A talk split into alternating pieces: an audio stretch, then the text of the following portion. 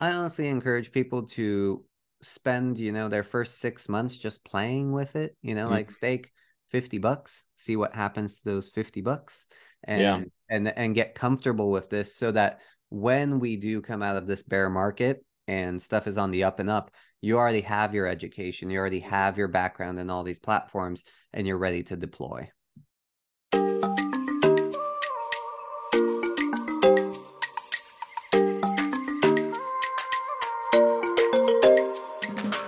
Bogdan, Brian, and their guests are not registered investment advisors. Nothing discussed today should be relied on for investment decisions, nor is it investment advice. This show is for informational and entertainment purposes only. Please work directly with an investment professional.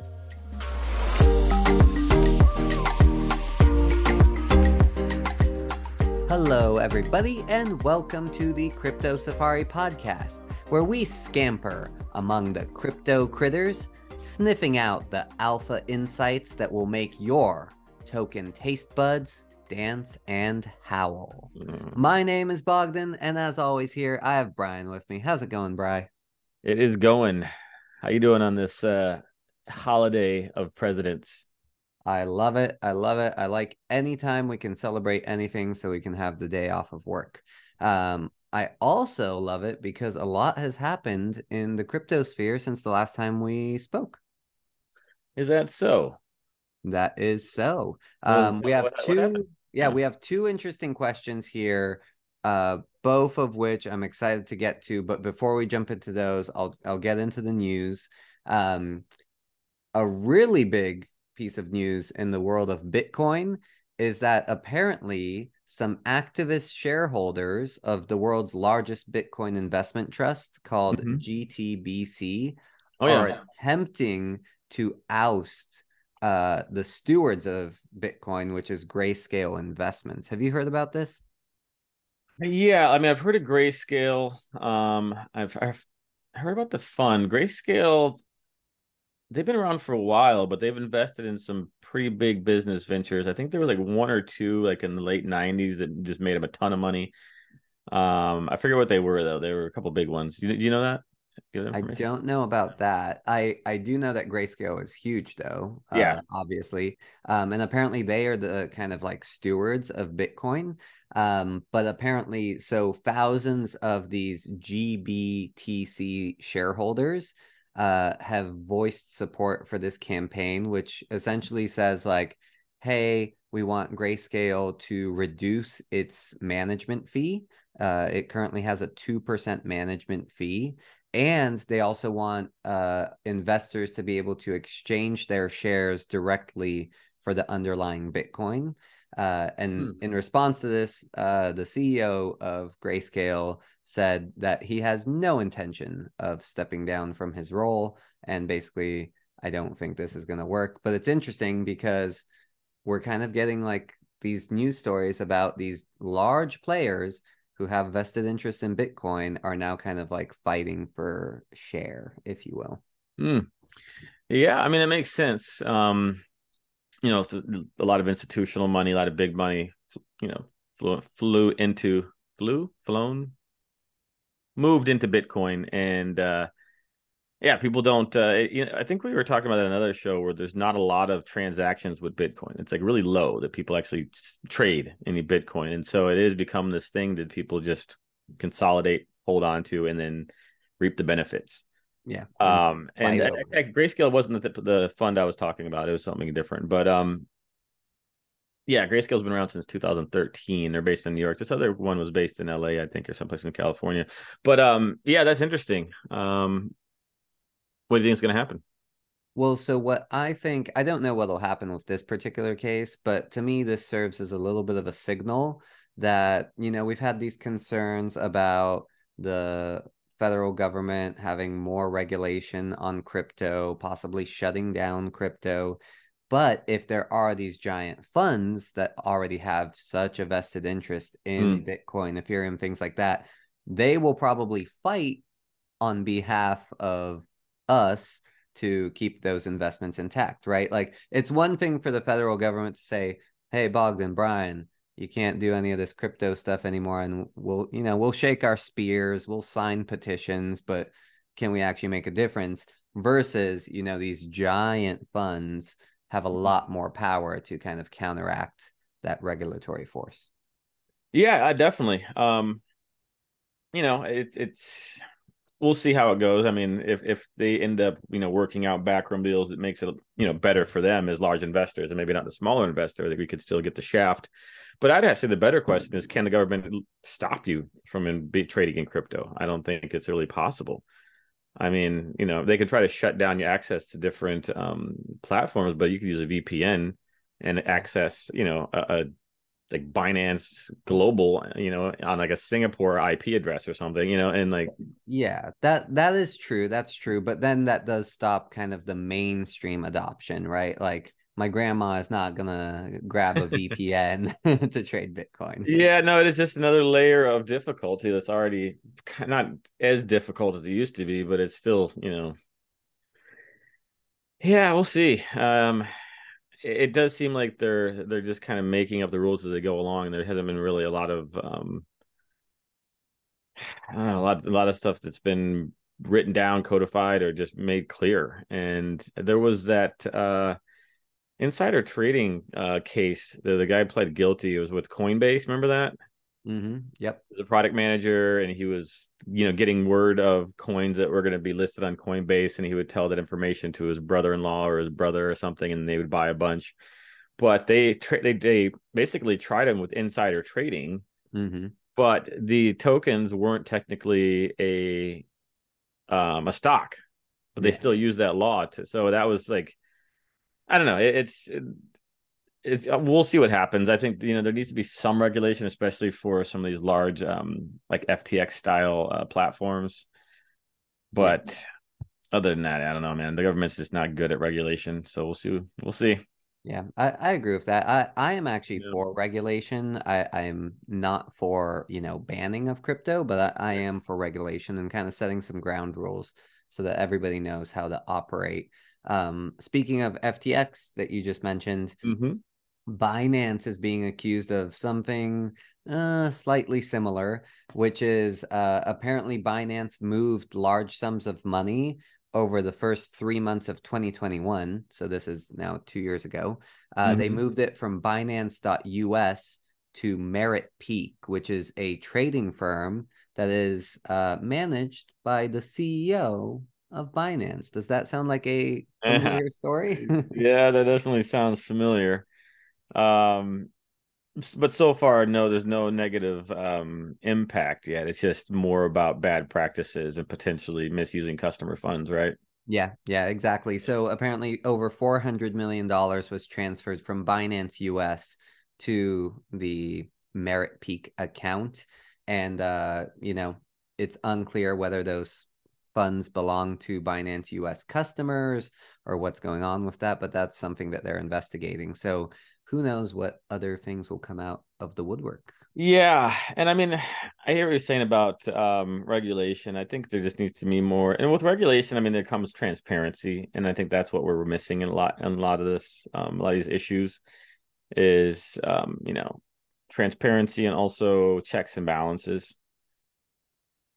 So, and that's that's good. I mean, that's that's not a bad thing. I just worry that they're they're going to potentially overstep, or that they just might not understand um, the market and the business behind it in a way that will allow them to really intelligently regulate it. You know what I mean? Yeah. It could so. be like uh I'm picturing, you know, those uh trials that they had against Facebook at one point where they were like, so they, they had Mark Zuckerberg, you know, mm. uh, doing a deposition or whatever it was. They're like, so how exactly does Facebook make money if it's free? And They're like, really? Mark Zuckerberg literally like leaned into the mic and he's like, ads senator? oh, and, and and the senator goes, "Oh, and is that uh is that enough to uh make enough money to sustain the company just on ads?" And like, like geez. a few, a few billion dollars. Yeah, yeah. You know, we get yeah. a few billion. yeah, that's the thing is they have they they end up putting people in in these positions. Well, um, I think it was this the FTC. They have a new head, and she was you know Ivy leaguer, really smart, but just never worked in in any business, and so she brings like this academic viewpoint, but no real like understanding of how these businesses work, and, and then, then she's trying to regulate. I mean, I think they were trying to block um, uh, Facebook from buying like a, I don't know, it's like a fitness app or something, mm-hmm. and um, I mean, they're, they're trying to, to block these companies from getting bigger, but it's not just about them getting bigger. It's about the control they have over their platforms and how they use that for unfair business practices. So it's just not size. It's more about, you know, how they work internally and they don't address that, but they, they, they're trying to stop expansion, but not really looking at why they're able to expand. Yeah, exactly. So, exactly. Anyway. So yeah, some, uh, some kind of like good news, mixed news on that front, on the finance front. I do have some exciting updates on the NFT front. I know that you don't care about this, Brian, but there are many people who do. It's not that I don't care. It's just that I don't care as much about uh, some other okay. things. Are you okay. talking about OpenSea? Yes, I'm talking about OpenSea. So OpenSea made a big announcement on Friday that it will temporarily, this is an important word, temporarily eliminate its marketplace fees. Yeah. So it will basically make it so that you don't have to uh, do fees on OpenSea. That's to attract more people into the space. But then it's also making it so that you don't have to necessarily pay royalties. So that is like, you know, a big thing in NFT lands. The entire concept of NFTs is you pay a royalty every right. time an NFT is traded. That way, the creator can, you know, have a sustainable income and keep creating. But of course, people hate fees. So it's been kind of a, a big debate. Um, this is intentionally going after this marketplace called Blur. Have you heard of yeah. Blur? Yeah, I heard about them. They launched in October. Um, yeah, they're they're in a kind of a head to head battle with with Blur, right? Because they're taking they're cutting into their market share or yeah.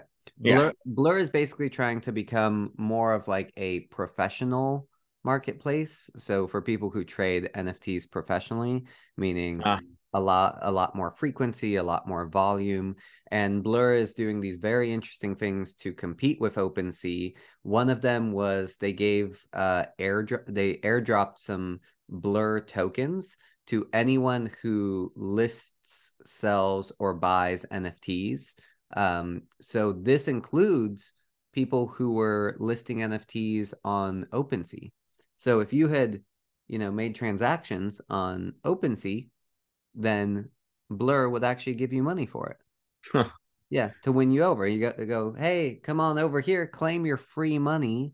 And wow. I actually had a friend of mine who messaged me. He was like, "Hey, have you claimed your Blur yet?" I was like, "No. What do you mean? What, what's what's going on?" He's like, "Oh my god, I just made three ETH which is the equivalent of about like five thousand dollars just in claimed prizes from wow. Yeah, yeah, and he's he's not like a high volume trader. He just you know happened to have bought and sold NFTs recently on OpenSea. Blur is giving him these tokens to get them. Of course, you have to open an account. So what do I do? I go over the Blur. I'm like, well, let me see if I have any free money waiting for me. Yeah. I created a Blur account. I poked around the platform. Of course, with my luck, I get zero.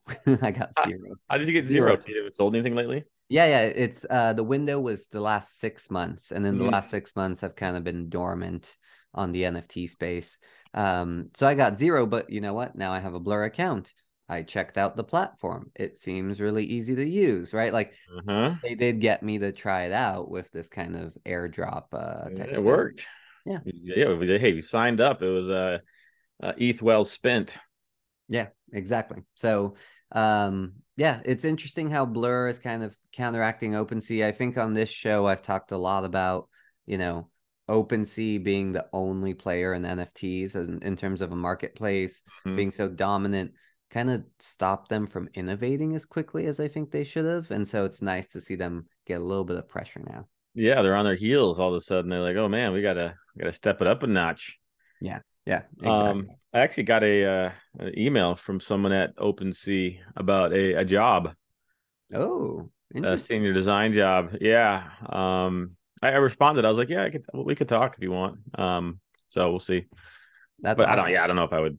I would take it. But anyway, I, yeah, I would hop on that on that ship. That seems like a if they give uh I don't know OpenSea's not public I assume, but if they give stock options and things Yeah. like that, that could be a, a nice uh move. Yeah, I don't know. I got some other things cooking right now, but uh, yeah, definitely. I was like, oh, OpenSea. Hmm, might as well talk to the talk to the recruiter. Yeah, put So, put. OpenSea in the slow cooker, do a light simmer. You know. Yeah, exactly. Season season lightly, Yeah, stir often. awesome. So that that's all the news I had. Um, do you have any news for us, or should we move on to listener questions? yeah, let's move on to listener questions. Awesome. All right. So if you guys have uh, any listener questions, you can always submit them to us at questions at cryptosafari.us. That's our email address. Um, this week, we have two very different listener questions, and one of these is a real doozy. I'm really excited for it. I've not shared it with Brian yet. So um, hopefully, No. hopefully, we'll get a productive answer. We'll see. I'm in the dock. Yeah. So, so the first question here is from Carol. Carol would like to know: Do you ever stake your crypto? Why or why not? And maybe we should explain what staking Hmm. means for people who might not be familiar. Um, staking basically means you are putting your crypto in a pool with a bunch of other people, and it's being loaned out, and you get an interest rate back on your crypto. Um, the difference between that and loaning your crypto out like to an individual is it's all mixed into a big pool of money. So if there's one bad person or a number of bad actors who, you know, steal it or something, uh, you won't lose your crypto per se, unless it's like, you know, a giant theft. So a little bit of added security. But yeah, do Mhm. you stake your uh, crypto, Brian? Uh no, I haven't really got into that. Um sometimes I'll have some tokens on on Coinbase that I haven't transferred to a wallet yet and I re- and I noticed that some of them get um some rewards, but it's not like I'm staking for like the set amount of time. It's more of just like you just get some some loose change for holding Mhm. uh different tokens on Coinbase. But yeah, I've never actually got into a, a staking like I'm gonna stake this for six months. This is what I'm gonna get back, and like this, it's like a, a planned thing. Um, I know you did for a little while. I did, yeah. So I, I did a little bit of staking on BlockFi when they had right. really good interest rates. So. I was getting 9.5% or something along those lines, which I was like, oh, okay, 9.5%. Like Yeah, that. Um, and it was on it was on USDC or USDT, I believe. Mhm. Um, so I didn't have to actually like buy Ethereum or Solana or something like that. It was just my cash was making me more cash. Um, but since then, rates have kind of come down. So for me personally, it depend it depends on the the rate that I'm getting compared to the risk because you can lose your money, right, when you stake. Yeah, and I mean, I, it was a couple of years ago when there was like a lot of staking platforms that had popped up, and they were you know doing things to attract um you know customers, and they were just promising some crazy returns. Oh yeah. uh, that you know you aren't sustainable, and so yeah, I think I heard about that, and I was like, it's not like the idea of have having my, have my money locked up in a place where I'm like, you know, I don't you, I don't know the people who are running it. It's not like uh, Fidelity or like uh, you know some company that's been around for a long time. I don't know. I just I never really felt comfortable. Yeah, But- yeah. it really depends. I I feel like I would stake the the I would stake some of my crypto if the rate is much higher than what I could get at a bank or at something more secure.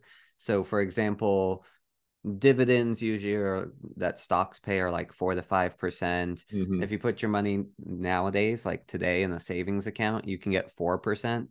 I looked up some of the staking rewards and they're like 5%. Yeah, You know, it's like, ah, that one extra percent's not going to do me any not worth it. Um, yeah, are you talking about like just putting your money in like just a money market account? Yes, putting in a money market account or just putting in a savings account. Like there are savings accounts right now that will pay you 4%. Yeah, which ones are the ones paying for? Uh, SoFi has Right. 4%. And then um, uh, Marcus by Goldman Sachs, that one I believe has 3, 3.5%, something like that. So I mean, that that's a good little rate of return if you're just putting your savings in there and just want to wait a while. Yeah, I mean, if it's you know, if you can get it out whenever you want it, like it makes sense. You Yeah, know, yeah. And a lot a lot lower risk than some of these uh crypto uh Yeah. stakers. Um, I will actually be talking a lot more about uh, crypto staking, which is why I chose Carol's question today, um, so we can get more into the nitty gritty there. Okay. Um, but let's move on to our next question. This is our doozy. This one comes from Alejandro. He would like to know if you had to put all your life savings Mm. in either Dogecoin, Shiba Inu, or Yeah. ApeCoin, which would you pick and why if you had to put it all in? Oh, geez, man, I don't like those choices. Um, it's a gun to your head. You're at the ATM. They want you to take all your money out and buy one of these tokens. Yep. Ah, yeah, I don't know, man. Um, you know, I, I I had owned some Shiba Inu a while back, and actually did really well uh, owning it, and then sold it right before it it, uh, it dipped way low. Um, never really got into Dogecoin. Um, yeah, I don't know. I guess I'd probably pick Shib just because it's you know I've owned it before, and they just launched their or I'm not sure if they launched it or if it's being launched like any day now, but they're a blockchain called Shibarium, and they've got some other things they're working on. They had a whole NFT marketplace, and so they're, you know, they're growing, they're expanding, they're doing they're doing things. So I'd probably put it in Shib. Interesting. I, I like it. I like Yeah. it. I, I suspected that would be your answer, but Yeah. uh, that's interesting. For those who want to know more about Dogecoin and Shiba Inu, we have an episode where we compare them uh, side by side. So make sure you check out that episode. We've also done an episode on ApeCoin. Um, Mhm. ApeCoin is the bored ape bored ape yacht club's uh cryptocurrency it's for their like metaverse and their entire like world uh believe it or not I would put all my money in ApeCoin. I'm not. I I believe it. You believe it? Oh Really? yeah. I could. I could. I knew you're gonna choose them. Yeah. You're, you're the NFT guy. I am. I am. But I also think I like that it is an actual company behind it. Um, they have a lot of assets. So Mhm. uh, the company behind uh, ApeCoin runs Bored Ape Yacht Club, runs Mutant Ape Yacht Club, uh, now has CryptoPunks. They purchased Yeah. CryptoPunks. Right.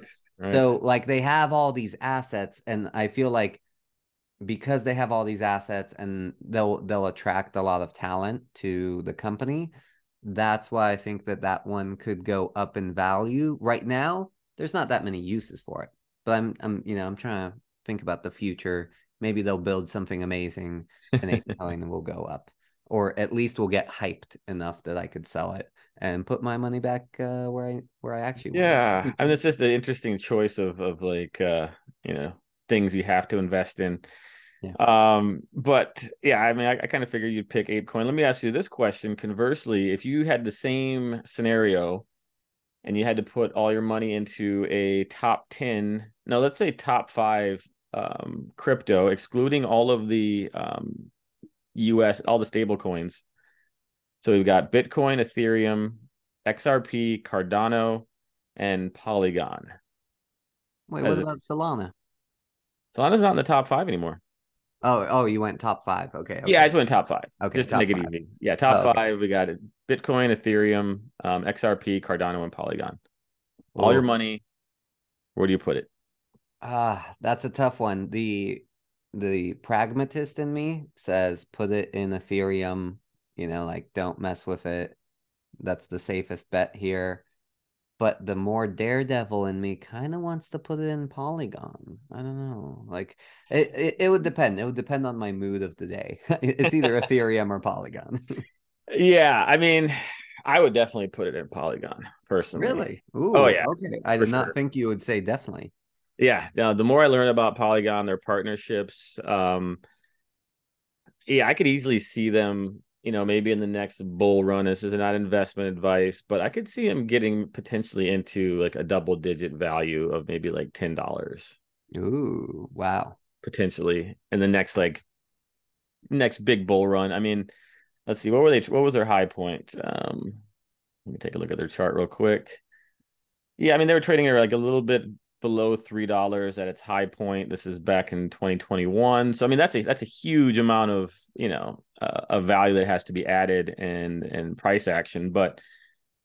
I I don't know. I just think that they're doing everything right, and they're they're building this they're they're bridging the gap between crypto and mainstream business in a way that I don't see other people doing. I mean, Disney, Starbucks, um, what other other big partners they they're working with now? Um, they have a ton. I mean, yeah, Amazon. I think Amazon. They're working with Amazon, but yeah, they're just they're, they're and also uh, we talked about Polygon in a past episode, and they had planned to be a deflationary uh, token at some point. And so if you take in what they're doing now with the potential burning of Polygon tokens or locking them up or whatever they, their deflationary plans are, then you could see some some some huge changes in, in their price based just on their their market cap. Yeah. And so it, it sounds like you have Polygon laser eyes.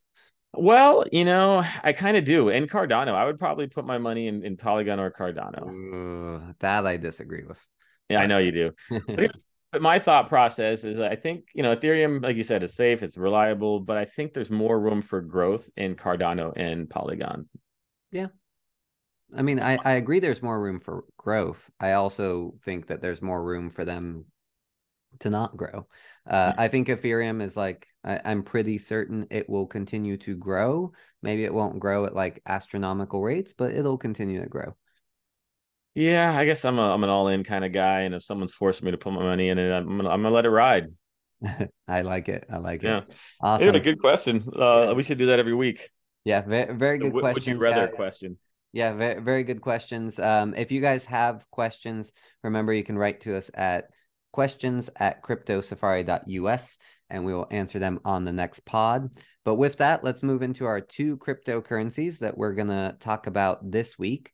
Uh, before we jump into those, a, a quick reminder for those of you who are new, who are joining us for the first time.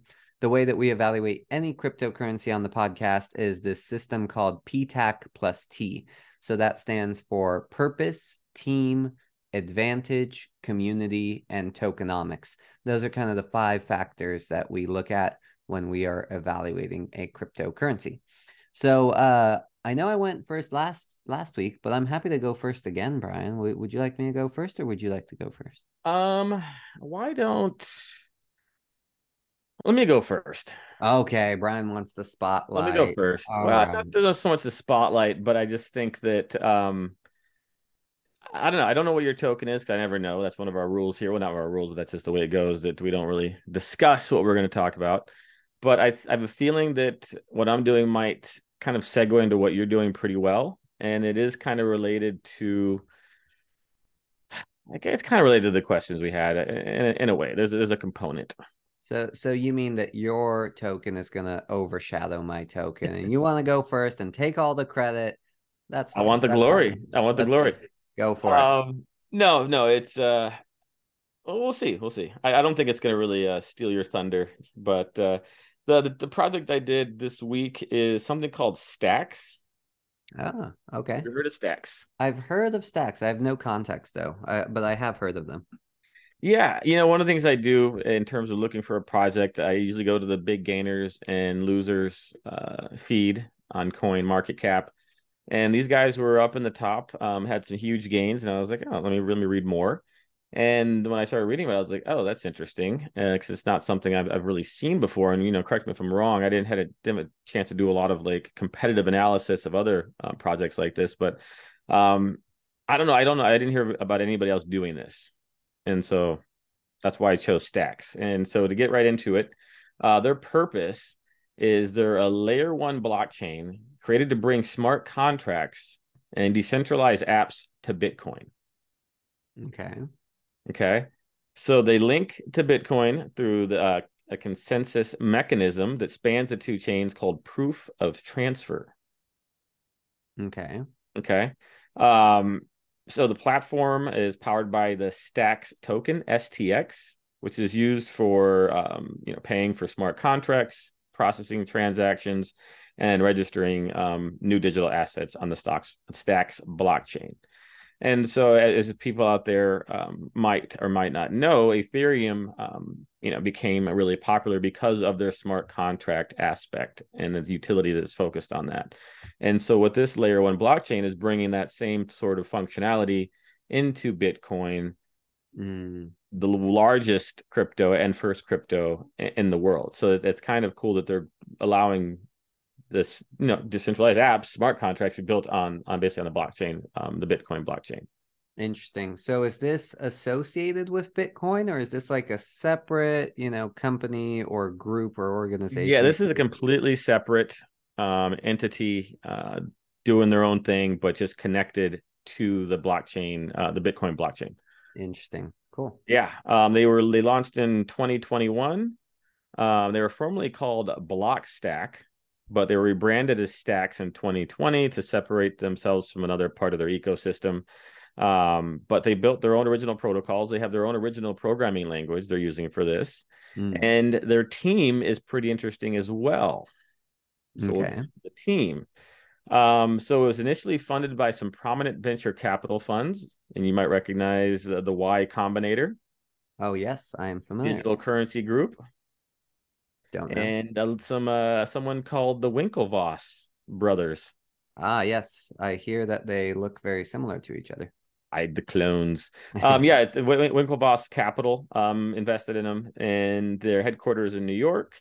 Uh, it was founded by two people, um, Ali and Ryan Shea. Uh, Muneeb. Sorry for butchering you your name. M U N E E B. Muneeb. Okay. Yep. So he was a uh, Princeton graduate, PhD in computer science.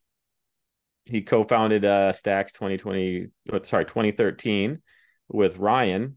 And Ryan is the co-CEO and um, founder, and he's basically a software engineer and um, has some other projects that he's working on as well.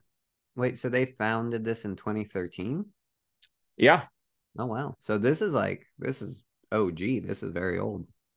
Yeah, they launched their um the mainnet in 2021, but they founded the company back in 2013. Nice. See, yeah. I I appreciate that sort of stuff where like someone, you know, is committed for the long term. 1st of mm-hmm. all, you mm-hmm. see like, oh, like they've been working on this for a long time and they're not trying to just rush even when there yeah. is this gold rush towards crypto. I like that. Yeah, I mean, I think they're they're doing things um, really intelligently, in, intelligently, and there's another advantage. We'll get into that. That's also makes them kind of appealing. Um, but yeah, I just like the idea of you know being able to build um, smart contracts and apps on on Bitcoin. I think there's a lot of utility there. So we'll see. Um, and so one of the, the advantages of building on Bitcoin is Bitcoin's blockchain is, is extremely secure and stable. And so they're taking advantage of that. Mm-hmm. And so that right there is a huge deal. Um, their programming language is something called Clarity.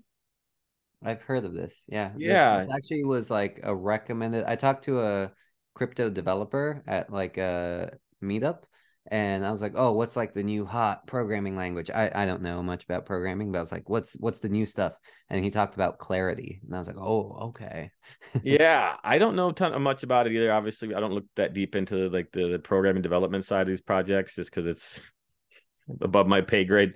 Um, but Clarity was designed to prevent bugs, um, common exploits, and to proactively protect the user. So it's a language built um, for crypto that's supposed to reduce some of these issues that we've seen in terms of hacks and you know these cross bridge transfers to get to get you know jacked into and and you know everything else everything else that's bad about crypto in, in terms of that so uh, apparently the language is is, is really written uh, to protect the user um, it's the same language that algorand uses for their blockchain okay so it's not just them um, one of the cool things about stacks is they're the first cryptocurrency to receive SEC qualification for sale in the United States.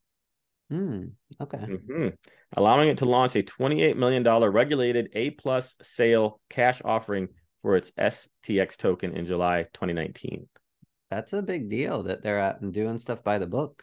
That is a big deal. Um, yeah, I mean, I think we're going to see more of this type of thing happening um, where they're just going to try to stay ahead of regulation, um, and they're basically saying, "Hey, this is what we're doing. I want you to sign off on it. Give us your blessing. I'll kiss your ring. Let me do business." You know, uh, which I think is really smart. So that's that's a big deal for them. Um, yeah, it's gonna be interesting to see what happens. Uh, this is something that I I might want to buy a little bit of this. Um, in terms of the community, so they have the Stacks ecosystem. So it's a decentralized group of independent entities working on research, development, growth, and education for the Stacks network. Okay. Okay. So that's that's their ecosystem that they're bringing everybody into, but they've got a bunch of people on like Discord, uh, GitHub, Telegram, Twitter. They've got some working groups, and then they have stuff for developers because they want people to build apps on you know, the Stack blockchain, which essentially will be used um, will, will allow them to use Bitcoin to um, to give out payments potentially. Mm-hmm. So with this uh, connection, um, you can you know use Bitcoin to power the the ecosystem. You can use Bitcoin as payments, that sort of thing. Um, so that's the community. Under for tokenomics, they're currently ranked 64, uh, market cap of about 800 million.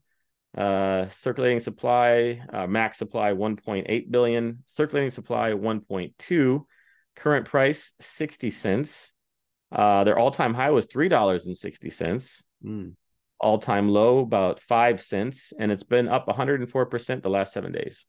Oh wow. Do you know what's causing that kind of like jump in in price or no?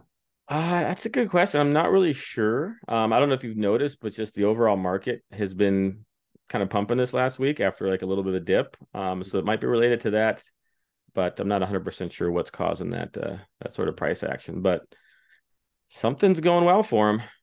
Interesting. Um, I have they put out smart contracts already to Bitcoin? Like, is there anything notable? Are they like partnering with anyone to do those smart contracts? Like, say I wanted to interact with Stacks, do I just go on their website and I create my smart contract and it gets pushed to Bitcoin? How does that work? Yeah, that's a good question. Um, so they have a lot of different partners and integrators. Um, OKCoin, Coinbase, BitGo, Injective Protocol, Brink, something called Blockchain, Transact, QuickNode, USD Coin, Blockdaemon, Paycoin, Infostones, Wrapped. Um, they've got a bunch of other tools. Um, one's called DApp Radar, Stacking Club, Stack CLI, OnStacks. Um, so these are all of the different tools that they use that you can use on their blockchain. In terms of interacting with it, I'm not 100% sure how you would go ahead and, and start staking, or they call it stacking on their network mm. or actually using the um, their smart contract capabilities. So I'm not 100 percent sure about that. Interesting.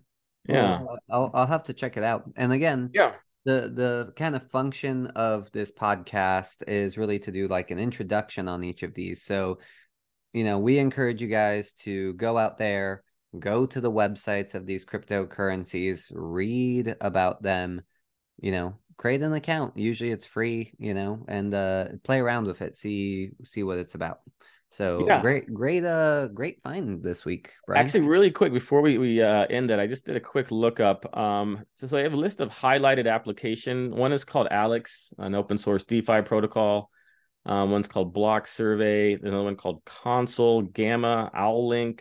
Um, this was Owl Rider, a social wallet and then there's Xverse Advanced Bitcoin Wallet and something called Zest Protocol. So they have a list of wow, probably I don't know, eight different like categories of applications that they mm-hmm. currently are, are um, working with, and these are just the highlighted ones. Very so there's there's a lot of different ways you can inter- interact with them. But yeah, thank you. Um, yeah, I, I was pretty surprised that, to hear about this one. Um, I, I do you know of anybody else who's doing anything that's um, related to adding smart contracts and apps to Bitcoin? I know that there are people who are trying to upgrade Bitcoin um, in these different ways, right? Like essentially adding, you know, functionality to it. My yeah. biggest uh, complaint with Bitcoin has always been, you know, like it's moving too slow. So even with people adding stuff to it, um, it's moving a bit slower, quite a bit slower than Ethereum, in my opinion. Um, yeah. But you, you know what we should really go go to is uh, Bitcoin Miami to the conference where it's like it's all Bitcoin and maybe it'll change our minds. That might be yeah. um, and I mean I hear you saying a lot of internal stuff, but that usually has to do with just like governance and like programming decisions and stuff that's like internal. But that was always like one of my things was like, well, there's not a whole lot of like utility except its scarcity and its value. You know, I mean, what else can you really do with it? Um, but with you know um, projects like Stacks, and all of a sudden you're adding that um, Yeah. functionality to it. That's that's just not there right now. So, um, but yeah, you know, Bitcoin Miami is supposed to be a good time. I love Miami. Um, it's definitely one of the more expensive conferences to go to. Mm, well, we'll we'll see. I think if uh all of our listeners just pitch in, you know, a dollar, we could probably uh no, we'll still we'll still need a Well, no, we should see if we can get our uh, get our um our press credentials. We should, we should. Yeah, I, I think we should add Bitcoin Miami to the radar just so that we're a little bit more well versed on what's being developed in the Bitcoin ecosystem. Hey, Maybe it'll I- change our minds. You know, I'm I'm open to it. I would Uh, love to go. My uh my brother in law, he goes every year, and you know he he gets they they pay for it. Actually, it's not that bad. General admission um is only seven hundred bucks. Oh yeah, that's that is pretty bad. Eh, I thought it was gonna be more. Be this is the whale pass for eight grand. Oh yeah, let's get whale passes. Yeah, Yeah, Yeah, I like actually- being a whale. not that expensive. I thought it'd be more, but yeah, we should do Bitcoin Miami. Yeah. totally into that. Awesome. Cool. What do you got for us? All right. So, as I alluded earlier, um, my cryptocurrency for this week has to do with staking. Mm, So, for this week, I did my cryptocurrency on Lido DAO. So, Ah. L I D O. I'm not sure if it's pronounced Lido or Lido. it's Lido, I believe. Is it Lido? I that's what I've heard when people talk about it. Um, yeah, actually, I, I I own some Lido. I know, I know you do. So I wanted to cover it because we we've taught we've kind of alluded to it, but we haven't really like dissected it. So I will talk about Lido DAO, which is their uh, cryptocurrency.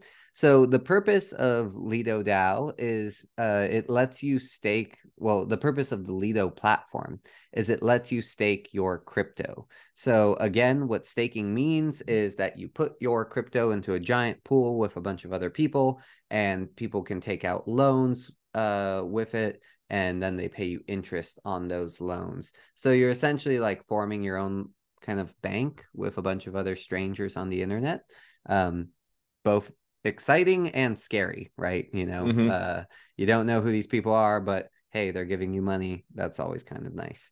So Lido is the largest staking platform in the world. So Really? bigger than anyone else. Yeah. Um, and the reason I wanted to cover it now as opposed to some other time is the upcoming Ethereum Shanghai upgrade could have a huge spike in Lido. Mm. So I want to cover it now because it could go up, and I wanted to present this opportunity uh, if there is one. Again, do your own research. This Yep. is kind of an introduction to it, but let's uh let's jump in. So um that's the purpose. In terms of the team, uh it was founded in December 2020 and the team was uh, initially two people, uh, which is one is Kasper Rasmussen. He is a computer science professor out of this tiny little school called Oxford. Hmm, I'm heard not sure if, yeah, I'm not sure if you've heard of it or not, but uh, yeah, one of the most prestigious universities in the world. Uh, and then the other person is Vasily Shapovalov. Uh, he has a master's degree in applied mathematics. Uh, he's based out of Russia. Um, so Lido, um, th- this cryptocurrency is really the Lido DAO's currency. So a DAO, for those who don't know, is a decentralized autonomous organization, meaning it is kind of a distributed team of people who all vote on what's going to happen, as opposed to Mhm. kind of like a centralized company. Um, there are quite a few people on the board of Lido DAO.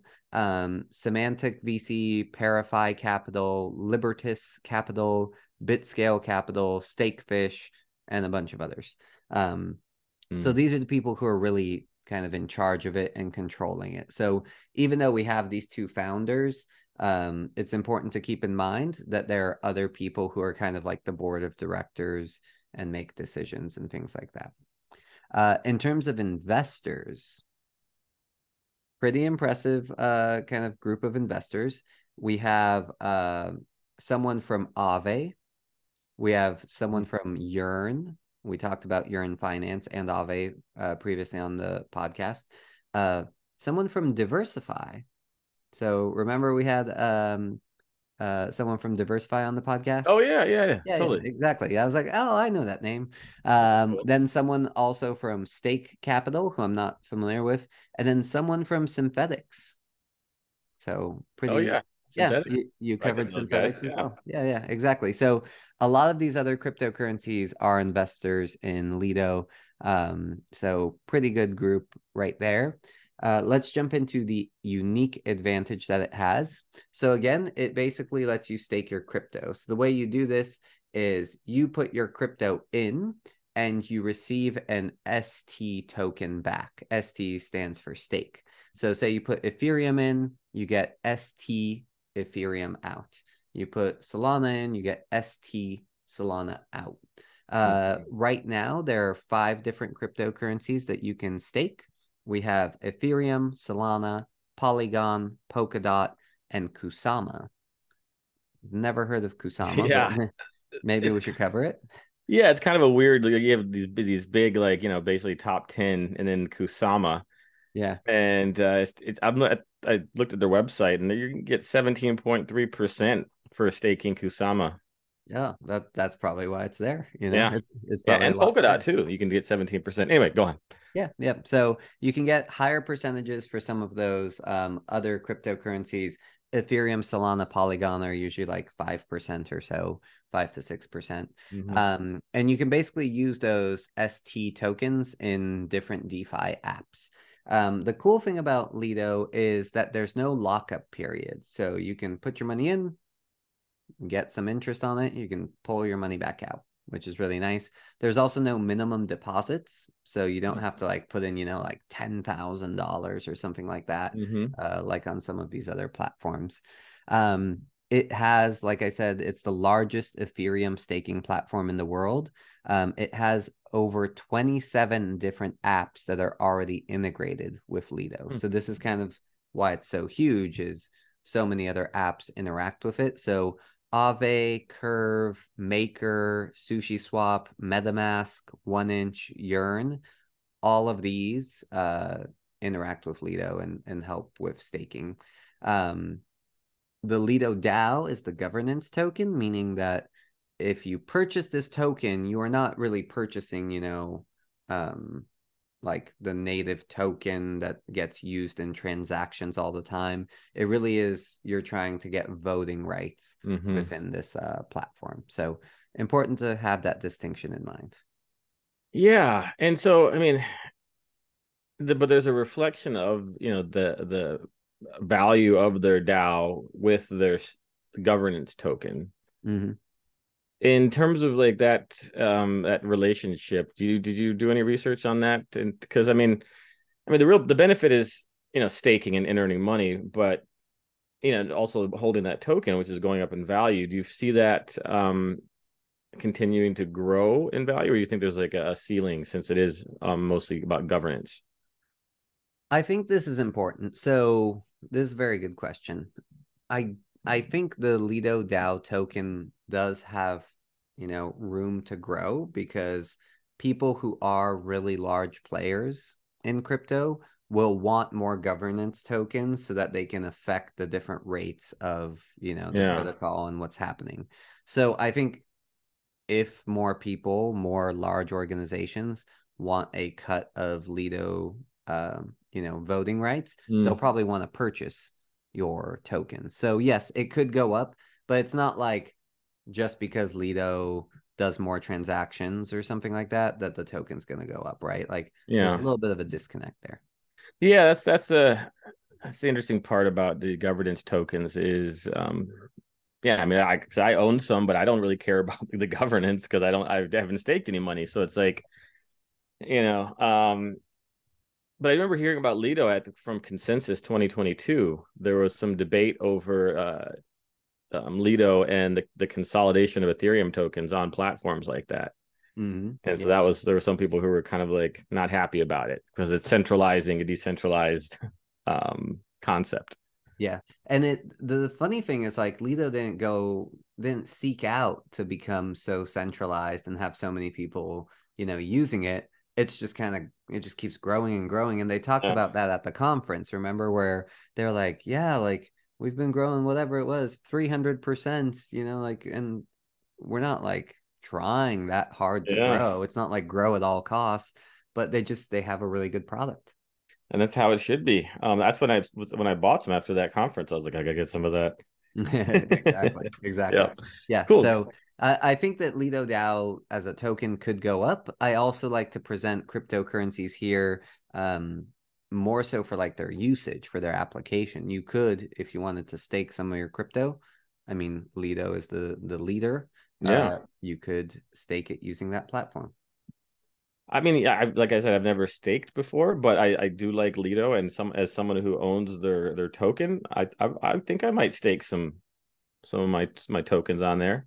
You could especially that random one right uh the one that gives you 17% like that yeah kusama like that's Yeah. worthwhile then um we could maybe cover that on a future podcast and Yeah, see Polkadot too gets to seventeen point three as well, so you can just buy a bunch of Polkadot and just throw it on there and just let it ride. exactly i already have a, a bunch of polkadot so There you go. uh, yeah there we go um so I, I alluded to this a little bit earlier but there's a big opportunity coming up because um this new uh kind of upgrade that ethereum's going to be doing it's called uh the shanghai up upgrade uh basically means that everyone who has staked their ethereum from 1.0 to 2.0 will be allowed to withdraw that staked ethereum. And so Mm, this is expected to happen sometime early this year. So there's no set date, um, but the Ethereum Foundation is saying like sometime, you know, first half of this year, uh, this upgrade will be complete. And some people are speculating that when that happens and everyone is able to withdraw from Ethereum, they might, you know, want to restake that mhm. that Ethereum in something like Lido. So there is a, a chance that they could get a huge influx Mhm. of people staking Ethereum, and they're actually preparing for this. So they're a little bit worried about whether they'll have enough money to cover operating expenses.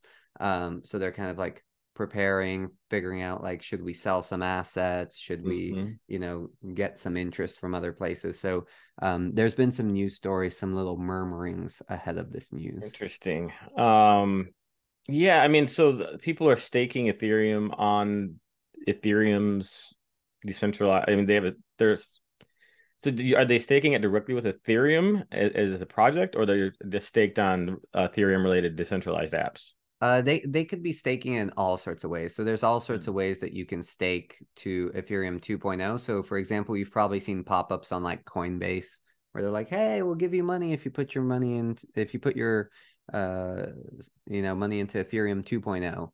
Um, so all of, all of that that uh happened for the last I don't know people's Ethereum has been stuck there for you know like two or three years Wow. um, for this upgrade to happen, and so they're finally going to release all of that all that staked Ethereum finally. So Cool. um, yeah, so there there could be a big influx. Again, this is not like guaranteed. I want to Yeah. be clear. Like the, these are just the news stories I've been reading, so I encourage people to read about it a little bit more. Um, but that could be a potentially big uh, kind of come up in. Well, I mean, even if it doesn't uh, doesn't take place on the scale that they they're anticipating, I mean, it could be also a situation where you could you know buy the rumor and sell the news and still make some make some profit. Um, not that's not investment advice to anybody out there, but uh, hey, you know, do your research. Yeah. So um so that's pretty exciting. Uh a question that you might be asking about, you know, how does Lido make money? Um they actually have a 15% uh fee. So that fee is paid to the people who run the validators on the Lido platform. Um, I ran a little bit of research to find comparisons. So Coinbase has a 25% staking fee. So even uh, for the consumer, Uh yeah, the so when, staker. yeah, yeah. So when you stake, I believe it's 25% uh for staking, but it's not 25% of your principal, right? It's I think it's whatever you're making on your interest. Okay, so wait, so So say you're making 6% on your interest and they have a 25% staking fee, you know, they're they're taking what like 2% of your 6 1% or 2% of your 6%, whatever it is. Um so yeah, but that's still like they're they're taking money out of money they're paying out. Yeah, I don't see how you could make a profit when you're paying someone to do something and then like I'm just going to pay you less. I mean, it's similar. It's very similar to when you in- invest in an index fund, right? Like you put your money in an index fund, they invest your money into stocks that pay dividends, yada yada, but they are still taking like a management fee of like 0.15% or something like that. Yeah. Okay. So then it's they're really not making profit from the the fees. They're making profit from the um, growth of the staked tokens on their platform, the growth in the value. So you stake your tokens, Ethereum goes up, then they get to reap the benefit of that uh, price growth, right? I'm not sure. It wasn't clear. It, it literally said a 15% fee is paid to the validators. So Coinbase yeah. has a 25% fee, Kraken has a 15% fee. And so that fee is being pulled out of your profits. Right. So that's, I mean, that fee is going to the validators, but it's not really necessarily about the business's bottom line, right?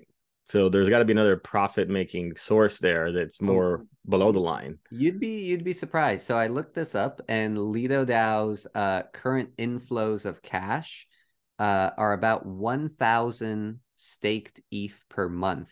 So the DAO is making approximately 1.3 to 1.5 million dollars per month with uh, the current price of Ethereum and their fees.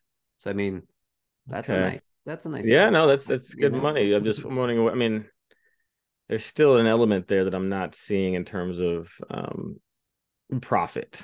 You know, because people are people are staking, they're giving the tokens, and then they're getting money back. And so, are, are, does Lido DAO take those tokens and stake them someplace else, or do they just, um, you know what I mean? It seems like there's something missing there. Mm, not really. I mean, like, so you put your money into the pool, it gets loaned out to someone. That person who is borrowing the money is giving, you know, whatever it is in terms of a percentage interest rate so let's say the percentage interest rate that they are giving Lido is 8%. Lido will give you 7.5% back. And Got it. Keeping that little 0.5, you know, to keep the lights running. Okay, yeah, that's the component that was, I was that was missing yeah. in my in my brain is the um, the loaning out of the stake tokens to a third party. Yeah, yeah. So That's so with any with any staking, and I, I want this, I'm actually gonna jump into this next section mm-hmm. uh here, uh, which is the risks of staking. So I wanted to provide like a clear picture, like there's no such thing as free money. Like we all know that. Um, so there are risks in staking. Of course, those risks can be minimized if you use a good platform. So Lido tries to minimize these risks, but some of these risks include um, just the risk of the beacon chain. So the beacon chain is what uh, Lido uses.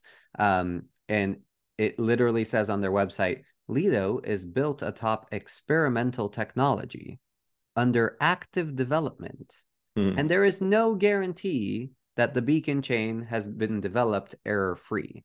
Meaning, you know, like someone might find a hack, someone might, mm. you know, take the money, which, you know, we always read news stories about this stuff. The thing is, like, do you have a way to repay people if it does get hacked, if there is a problem. Um, currently, Lido has $312 million in their treasury. Um, and it also does frequent audits on, uh, you know, their protocol and all that stuff. So it's just about mitigating that risk. Mm-hmm. Yes, maybe someone hacks it, takes $50 million. Boom, we can make you whole, right? That sort of thing. Okay. I mean, that's that's really not a lot if you look at like the total amount staked it's around 9 billion Mm-hmm. So you know, only three hundred million is not going to make uh too many people whole if something happens. It dep- I mean, yeah, if, if someone did a ginormous hack. Yeah, I'm just yeah. yeah. It's just okay, but no, that, that's cool that they're um, you know, that they have that that cash sitting there, and yeah. on their website, I see they do have um all of the audits that have been performed. Um, basically the the um the report that you can visit. So that's pretty cool. Yeah. yeah, yeah. So so that's one of the risks. Um, another risk is this thing called slashing. Basically, slashing is uh, whenever a validator is making a mistake or doing something incorrectly, uh, their money can get taken. So the validator is the person who is facilitating transactions between people. Uh, they're kind of like the middleman, you know, Mhm. handling your money to this person's money and making sure everything works. Um, if that person just accidentally makes a mistake or on purpose makes a mistake, their money can get taken. And as a result, your money can get taken. So to minimize this risk, um, Lido says that they stake across multiple professional, professional and reputable uh, validators um, with what they call heterogeneous setups. Hmm. Uh, so you know they're they're they're doing stuff to mitigate.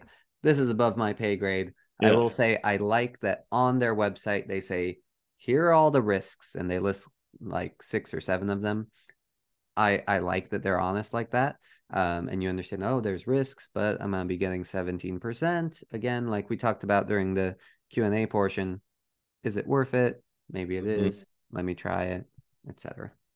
Yeah, no, it's it's um it's interesting. I uh, on their website, you know, it's got all the, you know, stake now and it tells you how to stake.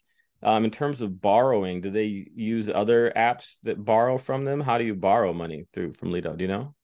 Uh, I'm not sure how you borrow from them. I haven't played around in the actual Yeah. platform, but if they are a partner, you know, of like Curve, for example, um, a lot of these different, you know, apps uh, that we've covered before on the podcast, you can borrow money from there. Yeah, that's what I'm thinking. Is it's the apps that are connected to the Lido DAO that do the the the loaning. They just do the staking. Yeah, exactly. So when when you think about like what a hassle it is, say you want to get a bank loan, like you have to go into the, you know, to the actual bank, you got to talk to the guy, he's going to make you show all your financial all this stuff. Like it's such a big headache. Say you just need, you know, 500 bucks to do something. Like this is so much easier. There's a reason that people are using these types of technologies. And it's because it's so much easier for you to get your loan or to loan out your money. You don't need all of that, uh, you know, oversight Yeah. by humans. Well, and also, I mean, you mentioned that you can you get this uh, ST token back, which you can actually use to stake other places. Exactly. You can compound the money, so it's like you're getting um you're, you're giving someone your money, and they're giving you money back that you can take to another bank and say, listen. I've got all this money that I got from putting my money with these guys. Can I put it in your account and then get some more money too? And they're like, "Yeah, we'll give you some more money." Everybody's giving you free money, no matter where you go. Yeah, it's uh similar if you've read the book Rich Dad Poor Dad. He he talks a, a bit about that how the best thing to do with your money is figure out a way for it to make you more money and then take that more money and figure out how to make it make you more money, right? Yeah. So you can kind of cascade this, get very sophisticated if you want, or you could do it very simply, which Yeah. I like. I like it. Yeah. I So might do some staking this year.